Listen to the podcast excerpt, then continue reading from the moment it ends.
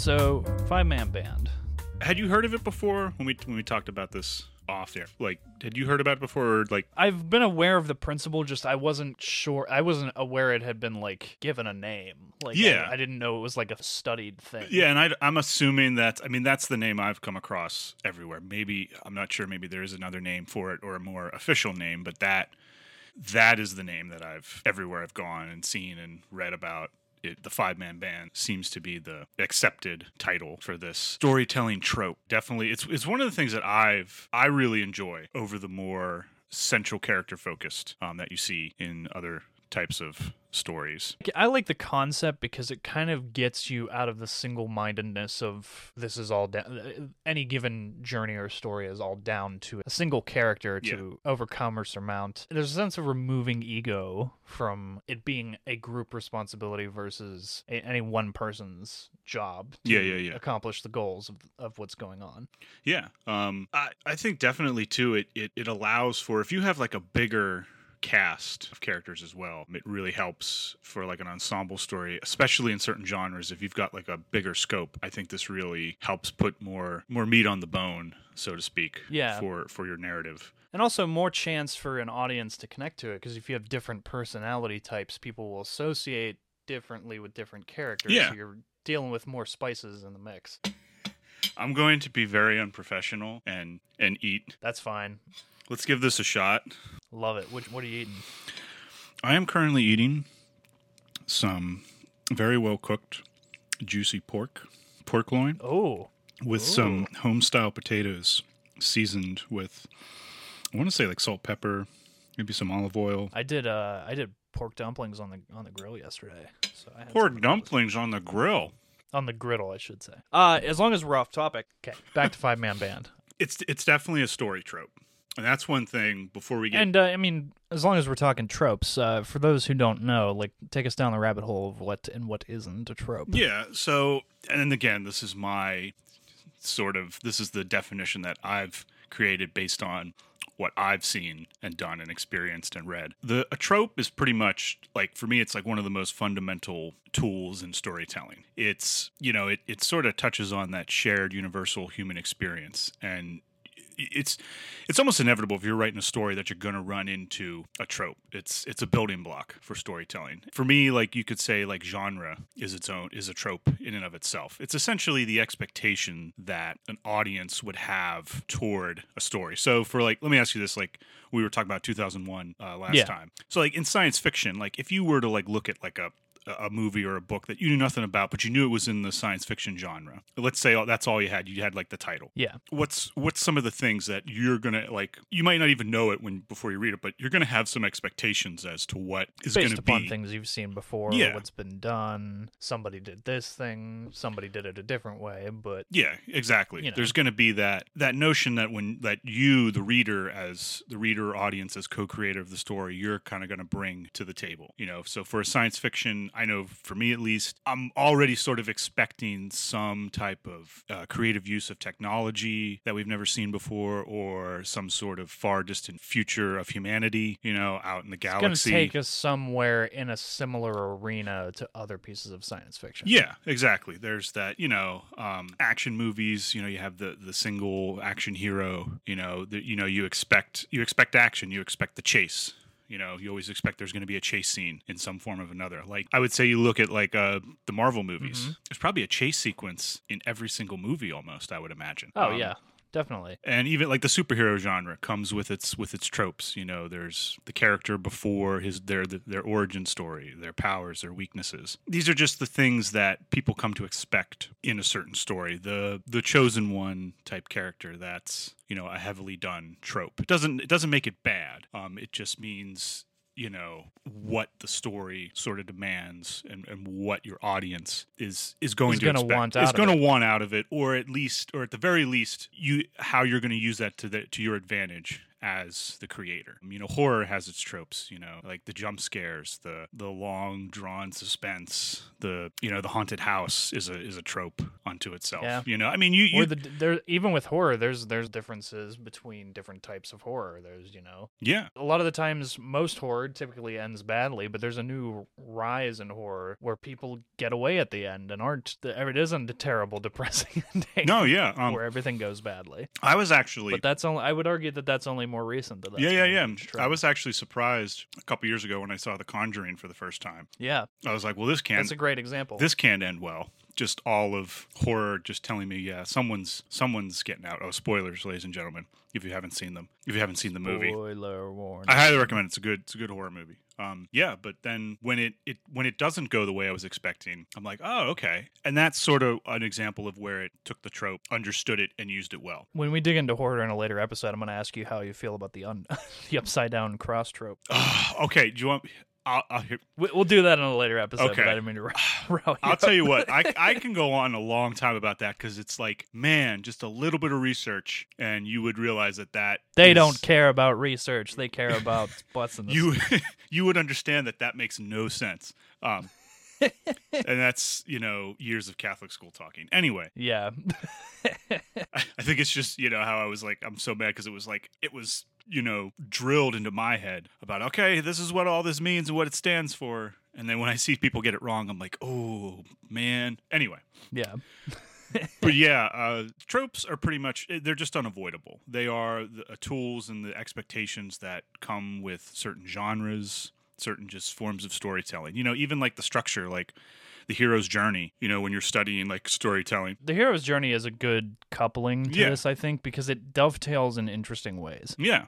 Um, you know, like you have you have the protagonist, They meet a certain character that sets them on their way. They enter a new world. They confront, you know, the challenges all along the way. They meet the final challenge, and then you know they they come back. There's the resolution. I think actually some if for a lot of like the best examples of five man band, I think also apply to the hero's journey. I, I absolutely, several yeah. of the best examples I can think of. I think the biggest example in general of the five man band is Star Wars. Yeah. At least at least the one that is the most understandable. Yeah, and we and we can get into that um, in a little bit. I actually that was it's one of the examples. But I do Um, find it interesting how the two kind of coexist very well. yeah, no, um, and I think that you know it's just it shows that like this idea of a trope and whatever you want to you know label it as, and the trope can be something very broad to you know the most minute down to like a phrase or you know a type of colloquialism that a character uses, anything like that. That to me is essentially a trope. It, it's it's an essential building tool that eh, for the longest time when I was writing, I always wanted to try and avoid.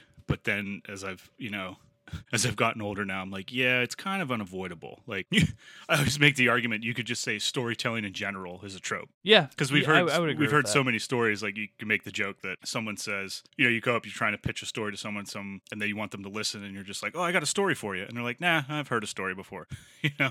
So there's always that sense that it, it's going to Yeah. be there because I think the tropes are touching on something universal and shared in terms of the human nature. It's it's kind of they're kind of almost mythological in what they're touching on, Yeah. Philosophical. Now, where they can be a detriment to the story is if they become a cliche, and you always kind of hear these two terms like thrown back and forth a lot: tropes versus cliches. For me, the trope is the actual physical device tool that you're going to use as a creator in your story, whereas the cliche to me is again just as my this is how I break it down in my head. The cliche is the critique of the trope and it's particularly a trope that's done poorly you know be it you know it's whether it's a plot device or someone using dialogue or a, a certain character that someone mm-hmm. uses. It just it pretty much means that if someone says something's cliche that's their way of critiquing it and saying that it lacks the originality or it doesn't bring anything new to that trope. It simply kind of takes something you've already seen tons of times spits it back out with nothing new it's it's basically a carbon copy so it's more of the actual critique on the trope rather than the trope itself hmm. compared to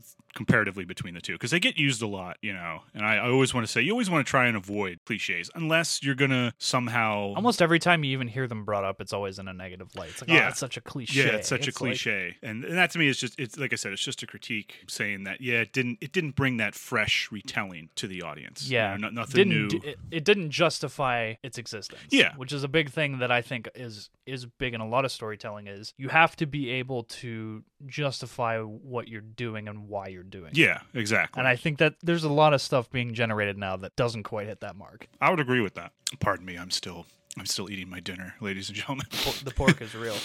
I, I think that's definitely you know a big thing to consider when you're working on any piece of artwork, but specifically storytelling. Is okay. It's really it's really hard to be 100% completely original in your story. There's always going to be parallels to other things. It's borderline impossible anymore to be 100% original. It's yeah, I would almost say it is impossible. Even some of the best stuff being made right now can be equated to something else. Oh yeah, you know, there's always that, and we talked back going back to our previous episode of 2001, like the influences of Kubrick. Yeah. It's and those kind of where like tropes start to come from, and he got his influences from someone else, and back and back and back you go.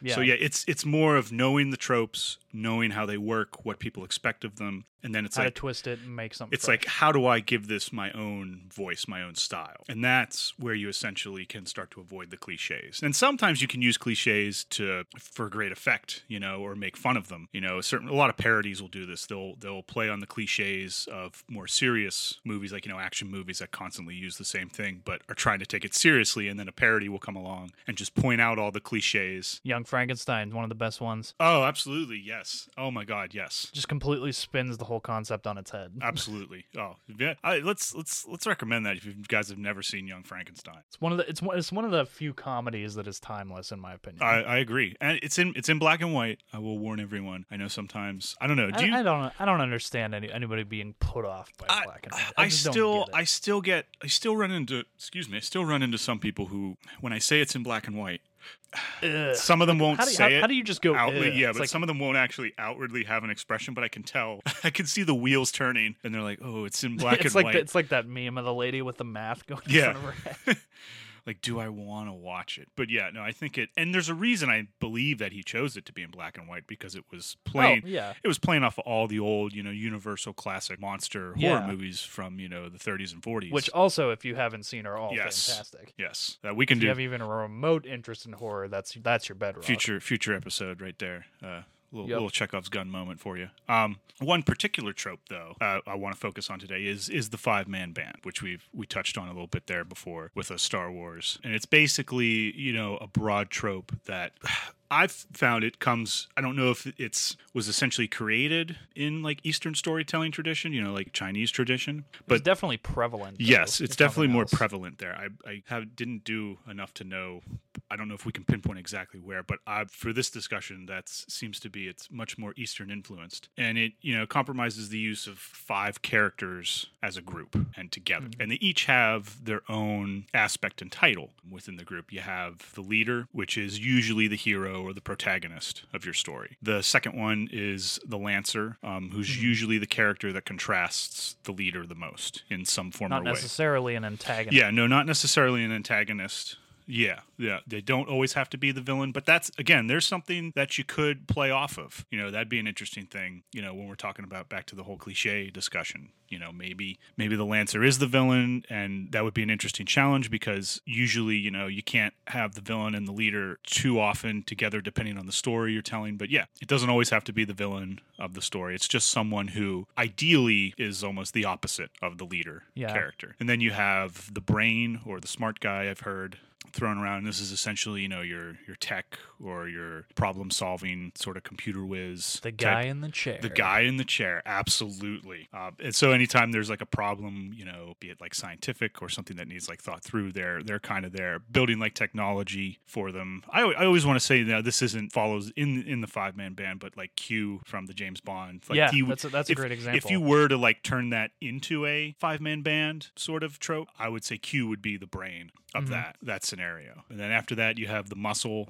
or the big guy, and this is essentially someone who's the the brute strength and force yeah, of the group. You know, they're they're the Go- going through this breakdown, I can't help but think of Mac's breakdown and It's Always Sunny. I, I want to say that they definitely were thinking of this. Like this came, this 100 percent that episode came out. Like that episode moment came No, out. writer's absolutely, um, of them talking about this. as we get into like the examples, I would say, you know, especially like t- television and anything episodic, and the long narrative, I think, really lends itself well to this to this trope. to Yeah, I would agree. Like the. Scooby Doo, yeah, like it's they they very much follow the trope. Yeah. and there's like Ghostbusters does this. Yeah. and countless things. yeah. No, there's definitely that. It it really uh, emphasizes the group. And the interaction between the characters more than the sort of individual hero's journey sometimes that you get in more like Western tradition. The group camaraderie and overcoming their Yeah. differences individually Yeah, yeah, is what ends up being the success over the the conflict. I've always thought that it makes it easier. It might not be the best way. I don't want to say. I don't want to make anyone think that you know it's it's a completely easy thing to do, but it helps e- externalize the inner conflict of a of a character. Like you could you could argue that the five roles are essentially different aspects of one protagonist put together. Yeah. and this is just a way of externalizing that inner conflict that you would have to be a little bit more creative with if you just have one character alone on their own journey. You know, That's a good way of looking at it. I like that. so it, it, helps with the dialogue and gives like a reason to sort of have it. That's the, again, that's just my way of looking at it. Everything is Yeah. unofficial here too. Just let me let me asterisk that. No, Like, yeah, I mean, this is just you know, this is my grain of salt, our take. our, yeah,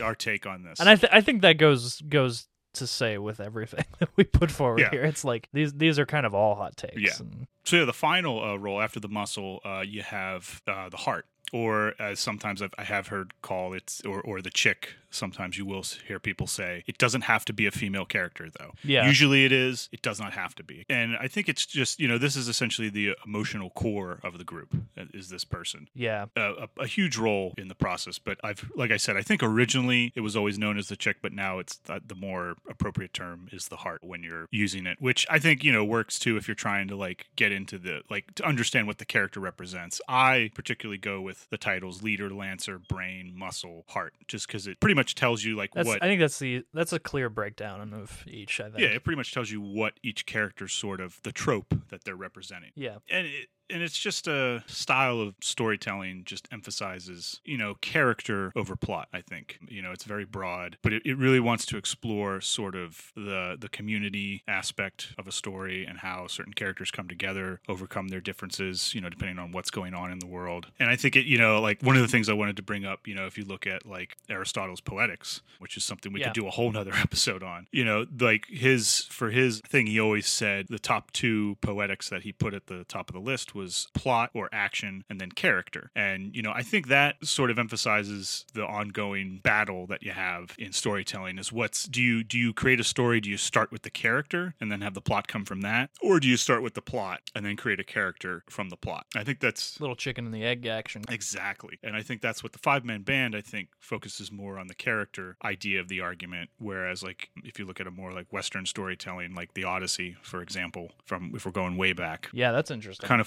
focuses more on the plot or the journey of one central character over a long time span rather than a collective group, you know? Because, like, Yeah. I mean, honestly, if like I, if you were to say like you know to someone, name me another character, another important character, side character, you know, ally in the Odyssey, besides you don't, but you can't name Odysseus, the the protagonist. I'm even mm-hmm. hard pressed to figure out someone else. Yeah. But you know, if you look at other things, like you said, Star Wars, for example, I'd be like, okay, name me someone else in that other than Luke, the protagonist. I'm sure you can you can easily do it. Yeah. Han Solo was the first one that Yeah, comes to mind. yeah, and Like, go ahead. Yeah, you had a you had a thought there. Go ahead. mm, can't remember what it was.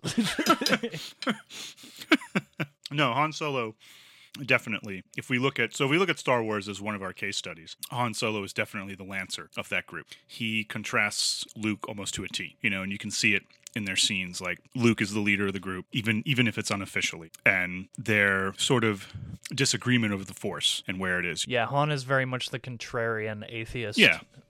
of the religion. that He's is he's the rebel, he's the, you know, he you know, kind of looks more out for himself. At least if we're talking the the original movie of Star Wars, and is, I would say is more pragmatic, you know, in his approach. He's a man of the wor- he's a man of the proverbial world. Yeah, and then going down the list, the brain, I would argue, would be, and, and, it, and you can have more than one person fit Yeah. into, and it doesn't have to be five. That is something I didn't mention before. I've I've seen people use seven characters. I've seen people use I was gonna say it's kind of it kind of like what what are they bringing the brain about? Because you can very easily justify that Obi Wan is the brain as far as their forces regard. Yeah, yeah, yeah. You could yes, you could argue that Obi Wan is the brain as well. I usually will put like C three PO and R two D two because you know they just fit it in terms of like the tech time, the the sort of tech savvy of the group. You Yeah. know, anytime they run into a scenario where something needs translated or a computer needs hacked, the two of them balance each other out and make for great you know character and comedy Yeah. in the in the Star Wars series. They're also one of the more recognizable images from Star Wars, which is what's kind of interesting because like because it is a science fiction genre, so that having the brain be one of the most visual visual pieces of character design in that is I think pretty interesting. Yeah. And I think, too, what's interesting about using this trope, using the five man band, is one advantage it has over the other version, the singular character, is, you know, if any one of these characters is harmed or is, is killed in the story, it's it's an emotional toll on the Yeah. audience. You know, it's it's it's the same that you would get if the main character of a singular plot was killed off. Well, I think that's why, like, originally in Star Wars, specifically, if we're sticking with that example for a minute, they originally wanted to kill off Han,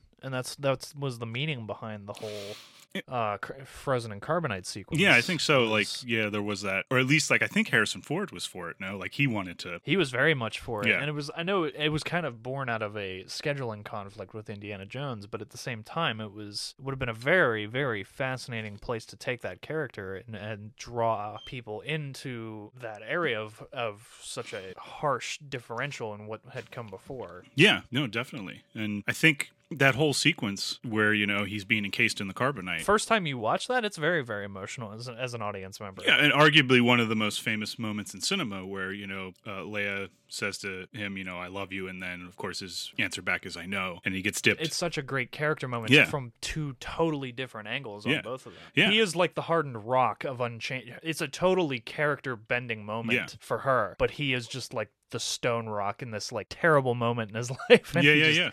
Doesn't even bend right up until to what he believes is his end. Yeah, like- and if you and if you look at that, if you didn't have the five man band trope going on there, I don't know if that I don't know if that moment can even happen. Or I mean, I guess it could happen, but I don't know if it would pack as much punch as it does. Looking at it from that lens, it makes better sense. Yeah, and and Lucas, you know, I think he he drew a lot from Eastern storytelling. Like you know, I know he's mentioned. Oh yeah, definitely. I think the Hidden Fortress with uh, Kurosawa was a big. I mean, all you have to do is watch uh, Th- Throne of Blood, Throne of Blood, yeah. Like, there's definite influence. There. Yeah, the, it definitely has that that Eastern storytelling to this kind of. Uh, and again, it's not you know it's not like a perfect. You know, there's always going to be some like blending of the two, as all storytelling I would say should be. Like you know, you want to make it your own, give it your own interpretation, your own stamp on it, because that's what that's usually the big thing that's going to make the story better. Because again, as we discussed earlier, tropes are inevitable. So it's like how do you how do you make How do you some how do you yeah them? how do you take something that's old and give it a fresh take? How do you you know turn it new again? I think it only gets trickier and trickier as time goes Yeah. on. yeah, no, yeah, no, definitely. So yeah, moving on. What was I? Yeah, so the next character, the muscle, I've always said was uh, Chewbacca because he's essentially the biggest of the group, and you know, Debatably Mac or, you know, Dennis, however Yes. you want to look at it. they the two of them kind of fight over. Yeah, and that, that's interesting because they kind of both fight. They, you could arguably put them in different roles throughout. I think the hilariousness of that joke is because they so like weirdly don't but do Yeah. at the same time fit into that model. It- It's kind of like they constantly switch roles with each other. Is they're constantly like they all think they're the leader. They all think they all act as the lancer to someone else. yeah. they all think they're the brains of the operation. They all think they're the muscle, and then they all think they have this emotional core. But I think that whether this is intentional or not, I think that's what makes the show so good is because they're constantly flipping and changing it around, and it's just you know The dynamics can just spin on a dime Yeah. and then you never know like what weirdness you're gonna get out of the show. and then yeah, this the last role in the original Star Wars, the heart would be would be Leia. You know, she essentially is, and that made an important character because essentially she is the one that kicks it off and keeps the group together. You know, if you think about Yeah. it, when you when you see the original Star Wars, it's her ship being taken by Darth Vader, and her sending the message message through R2D2 to get to Luke. So without that, you know, moment, you know, the story doesn't the story doesn't really take off at all. Yeah, like everybody plays their integral role. Yeah. which is what makes it. Yeah, and I think that really creates for a, a good sense of, of storytelling when, when it comes down to it. Yeah. And yeah, the Well, since we're since we're talking a bit about Star Wars, let's let's jump through uh, Dave Filoni. We'll we'll we'll jump through the Dave Filoni curve here back to his earlier work, Avatar, because that also does. I think it's interesting that that kind of follows the same kind of trope. Because I mean, he is cle he's had his toe dipped in Star Wars. Yeah. he's been a man of the Nickelodeon world. Yeah, and- and we are we are referring to Avatar: The Last Airbender. Bender, just as a just to remind, we are not referring to the Cameron film. not the James Cameron movie. We are referring be to the yes, the. Nickelodeon animated series. Yeah, no, that pretty much again. Even I mean, and that one doesn't in any way try to. I don't want to use the. ter- It doesn't try to hide that it comes from an Eastern influence, and not that Star Wars was trying to hide it. I just think it, it really uses that forefront. You know, a lot of the cultures and characters and like It hark it harkens back Yeah, a little more to like to its roots. yeah I to like animes that you see because it like it, it heavily is built around an eastern culture you know even like the language in it in terms of like you'll see like written in like posters or something it's written in like you know like kanji or chinese vernacular Yeah. so uh, it definitely is firmly sits in that uh, that anime that eastern story telling style. And then again the the five man band is there. It's not there though uh, ready made from the beginning. They kind of like add to it as the series goes on. And that's one of the things i really love about i personally this is arguably one of my all-time favorite series ever you know i still go back to it yeah. um, and What I kind of love about Dave Filoni in general is he's kind of a concept have your cake and eat it too kind of guy. So like one of his other big works of recent is The Mandalorian, and Yeah. I kind of when it was leading up, I was kind of like wondering how were they going to do this because I know it was going to hinge off of a lot of the Clone Wars, Rebels kind of shows, a lot of that same kind of material. I'm like, well, they're all different kinds of writing structures, so how would you mix that together? And it was they kind of did both at the same time. It was both episodic and there were overarching themes Yeah. that kept touching back in. Yeah. And it was like, okay, they kind of did both at the same time, which is interesting. Yeah. So like with Air with Airbender, he did kind of both the five man band, but also a cent- very central character at the same time. yeah yeah yeah no and that's i think that's a testament to it's to how good it is for me at least you know you, you have the leader in Aang the, the protagonist. You have the lancer in the character zuko who you know in the beginning is essentially the uh the villain if if you want of of the story at least in the first season. Yeah. but I I would be shocked if the uh, creators uh Brian I think it was Bryan Konietzko and Michael DiMartino I, I could be getting their names the names wrong. Don't nobody nobody get mad at me if I got that wrong. I would be shocked if if they didn't approach this from the beginning with the idea of Zuko as the Lancer character Oh, that's you interesting. know, you you know, and but he's it's almost like the five man band hasn't been formed yet, and usually, you know, that's yeah, it's like it's not. I don't want to say new, but not been so heavily discussed or talked about yeah, as a, as a trope in and of itself. Yeah, and when you look at uh, Last Airbender, the series as it goes on, it takes almost the entire series for the entire band itself, that trope, to fully form and realize. Which I think, if you've never seen the show, goes really well with the parallels of the main character's journey and his narrative. So I think that's what you know, just on on every level. I think you know, I can't say enough about the series. I definitely say if you haven't watched it Yeah, it's before, a, it's a good one. definitely watch it. So yeah, Zuko as the Lancer. Uh, they believe it's up on Netflix now too, so it's pretty easily accessible. Yeah, I think currently it is on Netflix. So yeah, definitely, definitely check it out. Yeah, you have Sokka as the brain. One thing that I really like, and I don't know, again, this could be in spoilers, is how they approach the character of the muscle in this in this story. Is it is she she is essentially a 13, 12 year old blind girl is is the muscle. She's arguably the strongest, the physical of of all the characters, and I think that's really interesting. You know, so here once again was this idea of trope and cliche. They understood the trope, but they brought something a little bit different to it to help it, you know, give it a, a, a fresh take. It a Something little spice. yeah, something new to it rather than I guarantee you if if you did that as as a big character, you know, a big muscly bound character, it it might not have worked as well. It's been done, but it wouldn't necessarily be. yeah, you you would feel like uh steak again for dinner? Okay. Type yeah, deal. Exactly. It's like okay, this is something. This is different. I don't. I don't know. Yeah, and and then the final role again, the heart which is Katara, who is essentially works as I want to say the narrator, really kind of like of the story. You know, it starts with her, um, and she's the one that keeps really kind of pushing the story forward, similar to how Leia does in the original Star Wars, because she was the one that you know sent the message for help for Obi Wan Kenobi. So you, again, you Yeah. can see these parallels between how the five man band works and how each character has their certain defined role within the group or what they represent. But it, that doesn't take away from their complexity and their depth. If anything, it it stresses that all these characters need to be really thought out. and their dynamics between because it's like it's okay you have to have a well thought out character but in this especially in this trope you have to know very very well how these different types are going to clash and how they're going to intertwine and the, the kinds of conflict and situation that are going to arise from that type of thing Yeah. a lot of that stuff you have to have in mind in order to craft them well No, absolutely, definitely. I'm just taking. It's too good. I can't stop it's too good. But anyway, yeah. And I was interested, you know, to find out where this one thing too that's I've, I haven't touched on is there's always sort of usually when the characters first meet the leader and then maybe the brain the muscle the heart the lancer when they first meet they always have some sort of fight and by fight i mean it doesn't necessarily have to be like a physical you know fisticuffs fight but some sort of a disagreement the can the leader gaining them as a companion later on only seems to happen through some sort of challenge that they ran into with each other in the beginning. You know, if we look at like for Luke, you know, he when they first meet Han Solo, you know, essentially this is just a, a job for we him. can almost buy our own ship for that Yeah, exactly. You know, it's you know, they're well, who's going to fly it, kid? You, what a piece of junk yeah. So there is that. They don't Yeah. necessarily ever have that. like from their very first interaction, they are already kind of like not cool with each Yeah, yeah, other. yeah. like, Uh, so they don't have that like you know physical fight right out in the open but their argument goes back and forth and then it actually plays well at the climax of the film when han solo comes back to help with the attack on the death star so that sort of finally yeah, it means,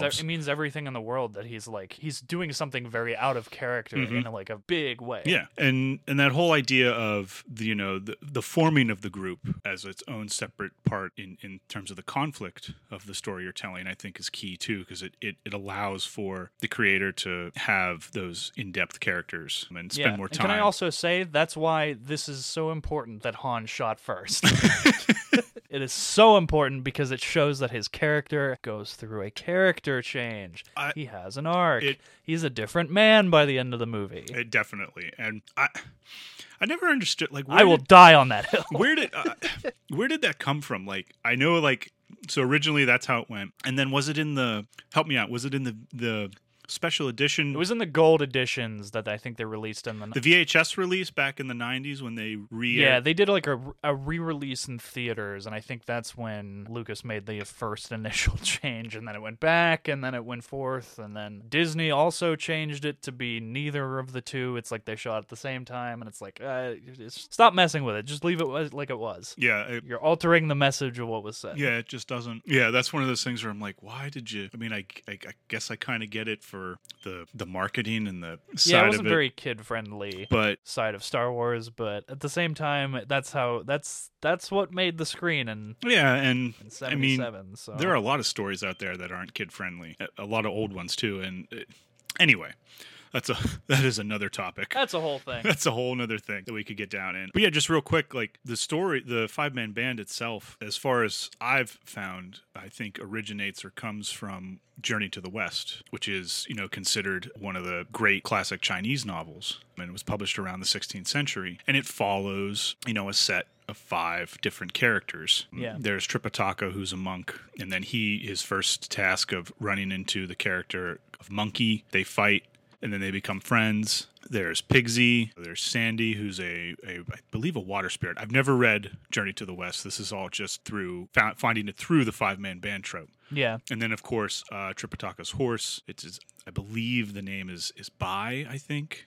Again, we could do a whole episode on that. This as well, but I've never. yeah. I've never. I would read it. actually love to dig into that. at Yeah, some it's point. it's heavily heavily a long series. You know, definitely has that mythic quality to it. You can see the the beginning influences of that five man band in this, and I think one of the things that it really touches on over a more Western style of storytelling is this idea again going back to character and plot. This idea of the individual against the collective. How basically how the group solves their inner problems to face the outer threat, whereas the individual faces it alone. You know, in in certain in certain stories, such as like you know, if you look at like the action genre, you know, I think mm-hmm. of like things like Die Hard. That is that is strictly a one. Yeah, and and this is not to say that one way is better or worse or you know more illuminating than the other it's just to show i think the differences between the two and how each one has its advantages and disadvantages and the strengths depending on the story you want to tell what version might better serve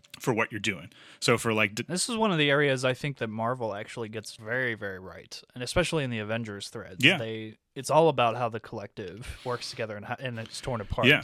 And, you know, Thanos being the biggest thread, where that's the example. But yeah. And I was actually, we can get into that. I was going to bring up Thor as an interesting comparison in how they, in how they did that. But uh, yeah, no, I just think it, you know, it, it emphasizes that, that difference of, you know, you have the individual and then you have the group, you know, and what, you know, uh, where do you go with it and what's more important and how it, you know, it influences our, our cultures and our religions and our philosophies too. If you look at like a Western tradition as opposed to an Eastern one. Yeah. So I think that's interesting. You know, there's more in, in the in the five man band. It sort of emphasizes that it's more about the internal struggle rather than necessarily about the external threat in the story. You know, if you look at Die Hard, that is perfectly well suited in the more Western style yeah. tradition. Like I don't think if see now if you did that as a five man band, I don't think it would hold up. You know, I think it, might not. It might be a little too slow. It might. You certainly could try it, but given how it's set up and everything, I think that works flawlessly as a singular character on a journey. I would agree. Yeah it's conducive to that. And and you have the external threat of you know Hans Gruber, and that sort of mirrors sort of the internal struggle that John McClane is having with you know his wife and how they're like I, they aren't. I don't think they're divorced in the movie, but I think they're separated. I think they're, right. Yeah, they're on the verge of. Yeah. I, I've always found it interesting that it that is like the emotional core of what's yeah. going on, and I, I also think it's interesting that uh, that's one of the original examples of the villains being more organized mm-hmm. than the protagonist. Yeah, I mean, it's just it's just John McClane, and he's there trying to. He can't even convince the local PD to like that there's a situation for like the longest time. That is still one of the funniest moments for me is when he tries to call on Don't that. Sound like I'm ordering pizza? a pizza. Yeah. I still love that as as like an incredible like line. And there's an idea of comedy coming organically. Yeah, and it like yeah, you don't want to wink at your audience. Yeah. I don't think like there are obviously situations like I think Mel Brooks does the winking at the audience comedy the best. Yeah, but oh, that definitely. fits within his style. And like too often I catch like recent stuff where the filmmakers are trying to wink at the audience in like a totally serious moment, and it's like okay, that just didn't drive. Like yeah, no, absolutely. You know, looking at it as as the singular story, I think like the action genre works better in that in that style. You know, not to say again, this is not to say that you can't do the other one in a five man band trope or vice versa. Oh no, you can do whatever yeah. you want. It's just what's proven to work time and time again. I think given that story that that lends itself better to having a singular protagonist. Whereas, you know, I think genres that really lend themselves well to the five man band is, you know, the fantasy genre and maybe even the sci-fi genre too, depending on what, you know, what story you're telling. I mean, I don't know, what are your what are your thoughts on that? Would you say I just thought, you know, when I when I thought of fantasy, I'm like, you know, you usually have a bigger group of characters going on some sort of larger journey that takes a long time. Yeah. Well, I've, what I've always found interesting is how much the lines bleed between sci-fi and fantasy. There's a lot more so than any other two genres. I think there's a lot of bleed over. Mm-hmm where like as Dune is I think one of the best examples oh, yeah. of yep. where it's kind of kind of got a foot firmly on each side of that and it's kind of both simultaneously. Yeah. Uh, Dark Crystal is another great yes, example. Yes but yeah, there's it's it's I've always found that fascinating and like it's it's fine lines and there there are definite definite examples of things being firmly not one or the other. Yeah. But like I would say I would say there's there are no science fiction aspects of Lord of the Rings or Harry Potter for that matter, but like those those those two like are unquestionably fantasy. Yeah, and they still sort of use that that five man band trope, I think. And yeah, the, and that's what that's what I find so interesting is like they they they have there's a lot of similarities. Mm-hmm. Yeah, but at the same time, there are examples that contradict even that. Yeah, so no, it's, it's, like I said, it's it, for every for almost every rule there is an exception. Oh yeah, they're all I think which they're is, always which is why be. we say take it with a grain of salt. Yeah, um, but yeah, it's it's just interesting to look at at you know the the sort of themes that the two different versions touch on. You know, I think a big one. There's a quote that I I really like in terms of the Eastern storytelling tradition. You know, it coming from a you know a more Buddhist Buddhism and Confucianism influenced culture. There's that sense that the inner conflict is the greater threat and the greater accomplishment. I think the quote that I had is, you know, train tirelessly to defeat your greatest enemy, yourself, then discover the greatest master, yourself and that's and that's essentially what the five man band I think. And again, you could take it back to what I was saying before. You could I like to argue sometimes that the five man band is simply one character broken down into five different people, and yeah, it it allows that conflict, that inner conflict, to be shown rather than told. It just it makes it it makes it a little bit easier in what you can get away with, but it's also harder because now you have to make sure that you've got more work put out for you. You've got more world building to do, which Yeah. I think is why it serves fantasy and science fiction much better than other genres because yeah, you're already dealing in a world. yeah, you're dealing in, in, in a whole new different world than than our own. So yeah, and if you look Yeah, at that's, like that's a good way to look yeah, at it. and you know looking at like other examples in today, you know, I, TV I think is heavily relies on I I mean, because we've all we've we're getting into an arena where we want more out of TV shows. We want more seasons. We want a lot of people want like the big long running series that they can commit to for a few years and have something have that thing to come back to and check out. Yeah. And- you know like one that I think we mentioned it a couple episodes ago was like Lost essentially Yeah. has that that five man band. Now you have a lot of more characters on there. but uh, I think it there was pretty much a core six Yeah. Of people, at least for several seasons, that kind of everything influxed out of one way or another. And I think you No, had, absolutely, you had yeah. Sawyer, you had Jack, you had Kate, Hurley, Charlie, and Claire. Sawyer. kinda- or and or I think you could probably say Locke was probably more to the central group. But Yeah. I mean, like those were kind of the main players. And it was like uh, you had all these contrasting philosophies and. Why, bas- a lo- the big thing with that show was like where everybody had come from before. So it was like you're dealing with Jack kind of took up a leadership role because he was a doctor and he knew how to deal with all the immediate Yeah, the immediate needs of yep. chaos of everything that was going on in, ter- in terms of the crash. I mean, but I mean, you can look at it certainly too in you know like comedy like when you brought up always sunny in philadelphia. I think that's what makes that so interesting because like you have the five characters right there. Yeah, but the unique point like like we mentioned was i think each episode no one depending on like you know usually there is i would say one character who the episode is more centered around. Like you know like one of my favorite episodes is uh when charlie does the play the night man cometh. I would say like that's a perfect example. that's more he's taken on the leader role there. But that's kind of what's interesting is like each episode characters can change what role they're going to be playing in this version. And honestly they could constantly keep changing it as that single episode is going on. So that's that's an interesting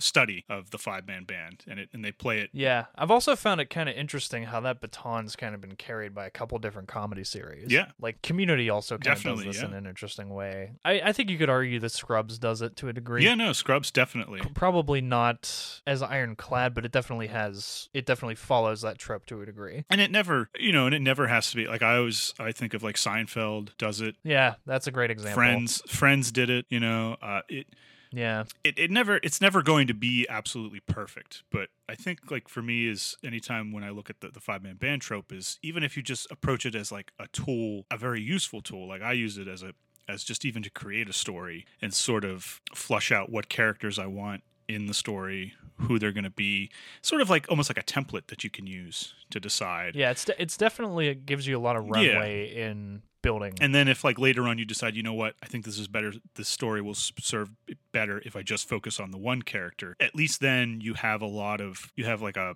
a well to draw from when you're writing the actual story then because you've yeah, put in the work Nothing's wasted. Yeah, when, when crafting. with the character yeah absolutely and it doesn't extend i've really seen that this extends really well into like video games and board games you know particularly Yeah. like d&d if you're if- you're looking to make you know a big That's a really good D&D point. Yeah, like, story. uh, this fits perfectly into D. Yeah, I mean, I I would love to get you know, I'd love to have an interview with the creators of that and be like, did was this something that ever crossed your mind yeah. with this? You know, Well, you know, we'll see if we can get them.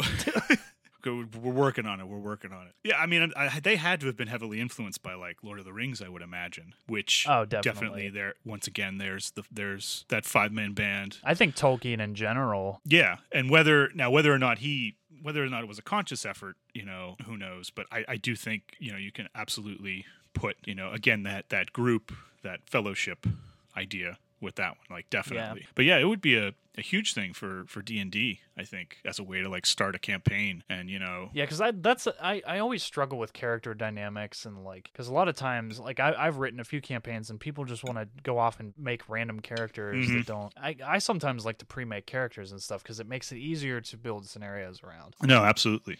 And I think that's what's interesting about it is D&D I always when when you're trying to explain it to someone who's never played before, like yeah, it's a game, but it's more the interactive story. Like Yeah. it's more about telling the story. And everyone's always like, "Well, how do you play?" I'm How do like, you, well, it's like eh, really any way you want. Yeah. like absolutely. Uh, so it's that's the joy of it. Yeah, It's- and it's then- really like it is like storytelling in board game Yeah. form. it's essentially like a creative writing exercise. yeah, when now when someone always asks like how do you win? I'm like well you don't really win or lose. It's just about having fun and and telling the story as it goes. So i think that's one thing that it's tough to like wrap your head around. But usually if you have a good group who knows how to play and are fun to play with that that's usually what makes it. Yeah, but yeah it i I think even if you look at like certain video games any like rpg game Mhm. like final fantasy comes to mind the they are heavily based in that five man band and that sort of character development that storytelling and then if you look at other video games like doom for example you know or, or call of duty that's kind of more the singular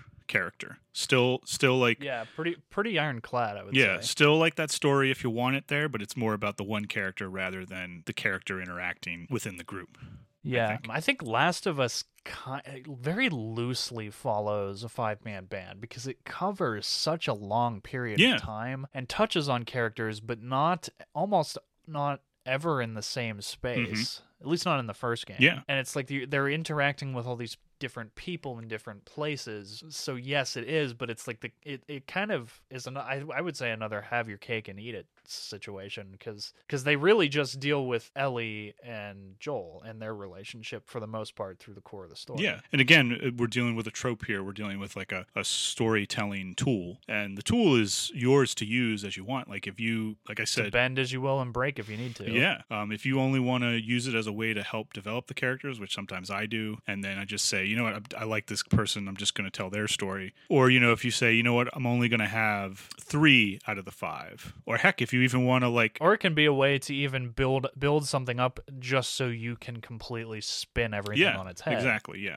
Like you can create an entire group and then they're for in whatever way separated or split off, and then you're all- for a long period of time you can only be dealing with one character. Yeah, no, it's and one of the things that's like I think really interesting is if you're coming at it from like even a, a standpoint of hey, I need to I need to milk this for all it's worth and make as much money as I can. Yeah. is it, when something can get like a spin-off and like a character that wasn't necessarily the lead in the original version but then can stand on their own in their own series from what they originally introduced It can be a tricky balance, but if you can do it right. that I think is a is a testament that the five man band trope was there at some point or was working on some level. You know, usually if you can get a good spin off, obviously you can spin off anything from anywhere. You can just say, oh, let's spin it off. But usually if it if the character wasn't inherently created that way, it makes it it definitely at least makes the challenge of doing that much more difficult. But Yeah. if you originally had it as a five man band, then I think the spin-off works well to it. It makes it a lot easier. I just think of like particularly like the the Outlander series. I don't know if you've ever seen the show or read the books. I actually I watched for quite a while. Um, it's it's an interesting concept. Yeah, I, I have another recommendation if no one's ever seen the Outlander series. I think it, you know, there's there's the main character of Claire after her journey back in time into the 18th, 17th century. There are, you know, the cast of characters that she meets. One of them, John Grey, the the author of the series, the Outlander series, actually now has a whole series based on him. So I think again that's hmm. sort of stressing. And I could see, I could actually see the show like if the Outlander series, like you know, however long they're going to do it, that eventually comes to an end, and they decide there are characters in there that they could take on their own journeys. I have found it interesting with that particular series how much they've stuck to the novel series, and they've actually brought in the original author to write and direct several episodes of them. Yeah, yeah, and that's that's definitely rare because usually, at least from what I've seen, is there's usually extensive rewrites. I from- think Game of Thrones being one of the biggest examples Yeah. because it, it pretty drastically deviates from the novel. Definitely, at least at least definitely later on when they, they didn't have the novels to work with. Yeah, true. That's very true. they, were, they were going completely off book Yeah, in, uh, in general. But yeah, no, there was I know from having read the the Game of Thrones ones and most of the Outlander ones, I haven't read all of them. Yeah, there was definitely more trade off in the Game of Thrones series than than the Outlander one, I would say. But yeah, it Yeah. just it holds up to how powerful the five man band trope is and how it it's it's a powerful tool for anyone telling a story. And whether you use it just as a way for character development or whether you center your entire story around that dynamic, I think it's it's definitely one that I recommend and, and highly uh, champion that any storyteller get into. Yeah, even if you're not just using it for that specific purpose, it has a lot of leaps and bounds, and that benefit you can get beyond just Yeah. the concept itself. And who knows? Maybe maybe we get to a point where it gets expanded. Maybe someone figures out a, a sixth or seventh role, and maybe years from now it becomes the seven man band, or you know what I mean? Like there's always different things you can do with it. So Yeah. that's it's definitely interesting. So yeah, that is the five man band. Absolutely. Hope everyone enjoyed, and we will see you guys next time. Take care. I gotta I gotta get the recipe for this. This is like amazing. These potatoes. You're making it sound amazing. I'm wanting some. Well, sorry. There's no there's no app for me to digitally send food. Has anyone invented that yet? Someone should invent that. Just digitally send the food. Next time, It's like a Wonka vision. we'll have digital food.